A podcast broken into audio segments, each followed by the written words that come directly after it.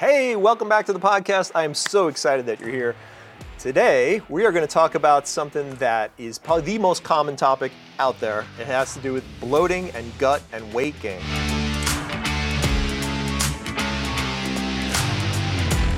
So I want to welcome you to the Rebel Reset. You're probably wondering why is the Rebel Reset and what does that mean? It simply means this. If you want to get healthy these days, you have to be a bit of a rebel. Because the bottom line is, if you do what everybody else is doing, you're going to get the same results. And most of us are overweight on lots of meds and honestly don't have an answer. So this show is all about what's the answer? How do I become my healthy, vibrant, ideal weight self without having to do all the things that are pushed on us out there, like all sorts of medications and all the things that we're like, gosh, I got to starve myself. I got to eat no, no sugar ever again for the rest of my life. It's all nonsense, guys. At the end of the day, there's no substitute for getting healthy. See, we've been led to believe if I lose weight, I'll get healthy, but we try to lose weight at any means. But what we're gonna talk about on this show, and today in particular, is how do you truly get healthy enough to not have to worry about dieting, to not have to worry about drinking coffee for energy, and all of those things. So, here we go.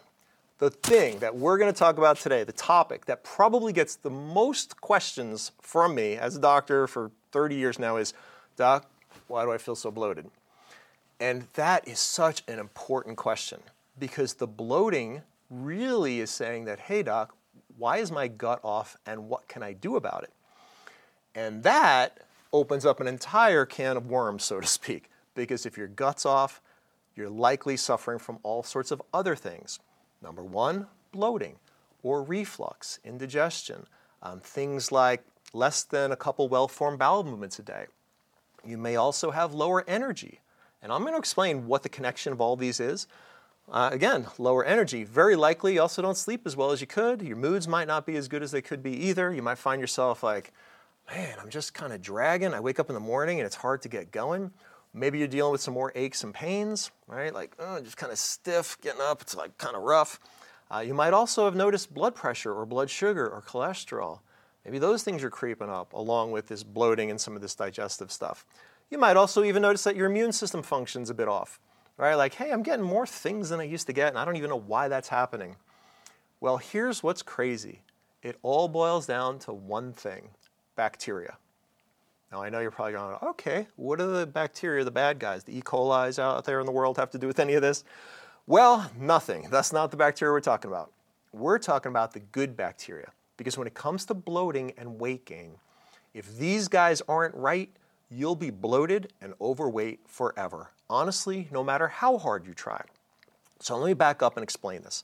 In your gut, there should be one hundred trillion good bacteria. Now, what blows me away is, is if you think about this, one hundred trillion good bacteria make up about ninety percent of the cells that you are from head to toe. Right? So all you see when you look at a person is just ten percent of the total cells in their body. ninety percent should be good bacteria. They estimate somewhere between three and call it five hundred different strains of good bacteria should be in there. Most people, not even close, right? In fact, when I test people and we do stool samples, most people, when I say not even close, I mean like almost off the charts bad. And so let's say you should have this much good bacteria and this much yeast and bad guys. Most people, it's flip-flopped. They have more yeast, more bad guys, less of the good guys. So what happens? Lots of things happen. Well, remember all the symptoms I mentioned in the beginning? They're all dependent or driven by having enough of the good bacteria in your gut, right? So those healthy bacteria, just to flip through it, they regulate your energy levels they, because they make B vitamins. Most people don't know that.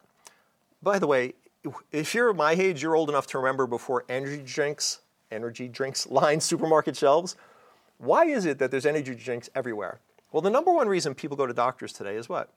Low energy. Food companies aren't stupid. So if you read the back of one of those cans, what does it say on there? Usually a boatload of B vitamins. I read one the other day. It had forty thousand percent of the B vitamins someone needs. So sure, if you don't have a good healthy gut, which these guys all know, what do they do? They pump a bunch of caffeine, B vitamins, and sugar into a drink that makes you feel how? Energized. So we kind of feel, well, problem solved. Not exactly, right? I think we're all smart enough to realize that doesn't exactly solve the problem. But getting back to the original thought here, right? The B vitamins are made by good bacteria. Those same good bacteria not only make B vitamins, they digest food. And this is the one we're going to spend more time on today. But again, just to cover the rest of them, they lower blood pressure, they lower cholesterol, they lower blood sugar, they help regulate those things. They also make ninety-five percent of your serotonin. And I'm going to do a whole episode on this in the, in the near future. This is crazy to think about. ninety-five percent of what keeps you upbeat, happy, healthy, emotionally balanced, your natural um, you know, antidepressant slash anti-anxiety is made in your gut. And you need to have enough good, healthy bacteria to feel like yourself and be motivated to go do the things you love to do.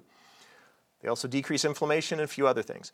But let's back up to the digestion part of this and the bloating part of it. It's really important that you understand this. Because if you feel yourself kind of bloated, especially if you notice if you eat um, carby type foods or sugar, and for sure if you crave those things, you almost certainly have less of the good guys and more of the bad guys. And let me explain the connection here.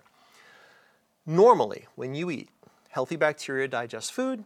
The food gets all broken down into little nutrition blocks that leaks past one little tiny layer of cells from your gut into your bloodstream. You have good nutrition, you live happily ever after, everything's good. The challenge is this. For instance, one round of antibiotics, one round, I've read, can kill up to eighty percent of the good bacteria. So if you normally have a bunch of good guys and not so many, you know, bad guys, and you kill off the good guys who keep the bad guys in check, what happens? The bad bacteria, the yeast in particular, start to grow. Now, what do yeasts do in your gut? Well, none of the above, right? They don't digest food. They don't make B vitamins. They don't lower blood sugar, blood pressure, cholesterol, make serotonin, all those things. What they do is when they eat, like anything else, they poop. And what do yeast poop? And you don't have to remember these terms, but they make ethanol and acetaldehyde, which are super toxic, nasty things. To give you an idea of what yeast do in the gut, l- let me give you an analogy. If you've ever baked, you put yeast in dough, and what happens? It expands, right? So as it expands, it's because the yeast themselves are making essentially gas. If you have yeast in your gut making gas, what does that look like? Well, that's what bloating is. Now, here's the thing. It doesn't just stay right in the middle, right? What does it do? Well, if you have gas, it's going to go up. That's called what? Basically reflux. That's what will get it growing. Or you'll feel really kind of gassy, right? It's going one way or another, or it just stays in the middle and you just feel chronically bloated. So that bloating is yeast in the gut producing gas. That gas, again, is kind of toxic. So what tends to happen is very often people will come into me and they'll say, yeah, I, I don't know, it seems like I alternate between constipation sometimes and diarrhea. Well, if yeast colony gets big enough and makes enough bad guys, your body goes, I got to get this out of here. It dumps water into the gut. That's the form of basically diarrhea, soft stools, loose stools. If you chronically have that, most likely you have a gut imbalance. Right? So here's the problem with all of this. That stuff goes from where? It goes from your gut into your blood, the ethanol, the acetaldehyde, things that are toxic to the liver. Liver gets what? Well, it's a giant filter, but it's your only fat-burning organ. This is really important to understand, because if your liver is constantly dealing with that stuff, plus it's dealing with environmental toxins and chemicals and everything else, you know, you think a thousand years ago, what did your body have to clean up from? What was your liver really dealing with? Man, like campfire smoke? There just wasn't anything. So if you have toxic stuff from your own gut, plus things from the outside, and your liver is your fat-burning organ, you can see how the connection between most people who are bloated usually have a liver that's kind of sluggish, find it really difficult to lose weight. So that's the first thing, that a gut that's off will have the connection between bloating and weight gain. The next thing is even more powerful. Remember I said in the beginning, the healthy bacteria digest food? Okay, so if food's hand going downstream and you don't have enough good bacteria to digest that food, eventually that food passes by your pancreas. You guys remember what your pancreas produces? Exactly, insulin. So if your pancreas sees, hey, not enough digestion going on here, what's it going to do? It says, hey, let me pump out a little bit of extra juices here, including insulin, to help digest this food. If insulin is being pumped into your gut to help digest food, what's the problem with that? Exactly. It's one of the most powerful fat storage hormones we have. So to sum that up, if your gut's off, you could put chicken and broccoli in, and your pancreas is still going to pump out extra insulin. Insulin being a fat storage hormone makes this pretty frustrating, right? Because there you are, eating pretty well, but if insulin's high, good luck losing weight. It's not going to work no matter what you try. So what happens eventually? You're all right, well, I'm just going to have to eat less, and I'm going to have to cut out sugar completely. I'm going to have to do keto or paleo, and I'm not saying those things are terrible, but I'm saying if you feel like you have to be that strict, right? Like you, you look at sugar or you look at carbs and you start gaining weight, then almost certainly your gut's off. And if your gut's off, that's a problem. Because again, you can't be good enough to, to out-diet that. And that's the problem, right? Because what it boils down to is always there's fat burning and fat storing hormones. If the gut's off, insulin goes up. That's a powerful fat storage hormone. Now what happens? You have to work this much harder just to get to a baseline, right? Which means eat this much less and move this much more.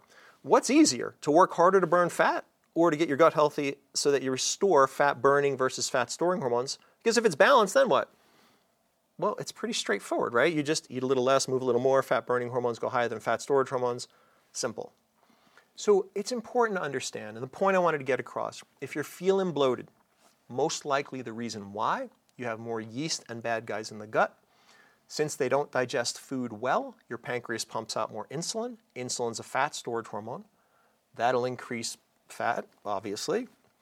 Those things affect the liver negatively, which is your body's only fat-burning organ. So fat burning goes down, fat storing goes up. Meanwhile, you're eating pretty well, wondering, why am I overweight and bloated? Not to mention, typically, if this is the case, you're going to feel more tired and go, man, I just, I'm just not myself. Like I just, I feel fluffy and overweight and drained and I'm not motivated and I try to start a diet and I already know it's not going to work. I mean, look, that's how I spent most of my younger years. We were always all on a diet. And here's the problem. And here's something that I really hope that whoever needs to hear this hears this. If you're having issues with willpower, it's not your fault, right? If, if what I just explained is going on in your body, stop beating yourself up. Yeast cause your body to crave sugar. I've read in multiple places that sugar cravings for someone whose gut is off are more powerful than cravings for cocaine if you're if you're already addicted, right? So if you had a cocaine addiction, would I say to you, hey, I want you to go home and why don't you just stop that? No, right? But that's what we say to people who have sugar addiction problems, right? Why don't you just go stop that? You just don't have enough willpower. You can't out-willpower your physiology. If your gut's off, it's a con- chronic struggle. The key is simple. Restore your gut, cleanse your liver. And what I'm going to do in the next episode, I'm going to talk all about how do we really get the gut right? Like what are the simple steps that you could take to start restoring gut health systematically, simply, so that you can get off this kind of roller coaster of, all right, I'm just never going to have carbs again, but then when I eat them, the floodgates open, I gain back all the weight I just lost and more. Because look, I can relate. That's super frustrating. That's how, like I said, my whole family spent time.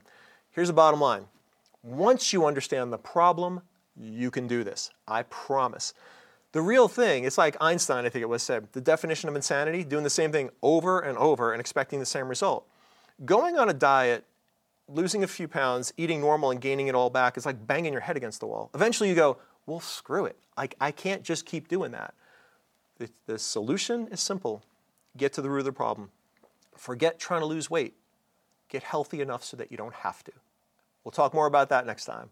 Hey, I hope you enjoyed the podcast. Um, look, if you really liked it, if you can give it a rating, ideally five stars. I'm not above asking for it. Um, that, the reason I do that is honestly because it helps us spread the word, right? You very likely have heard what you just heard, maybe for the first time, and so many people will struggle for so long. So if you're listening to the uh, the, the video version and you can see me, just hit the like button. If it's audio, if you just if you uh, give it a star rating and or download it, share it with a friend, spread the word. We're going to talk here all about getting to the root cause of health problems. Not how do you cover them all up so that we can live in la la land going, well, I'm taking my diet med and all my other medications with this false sense of security that I'm somehow healthy. That's not healthy, that's disease management. What we're gonna talk about is getting healthy. So spread the word, let's share, let's change some lives. And as always, thank you for listening and I will see you next time.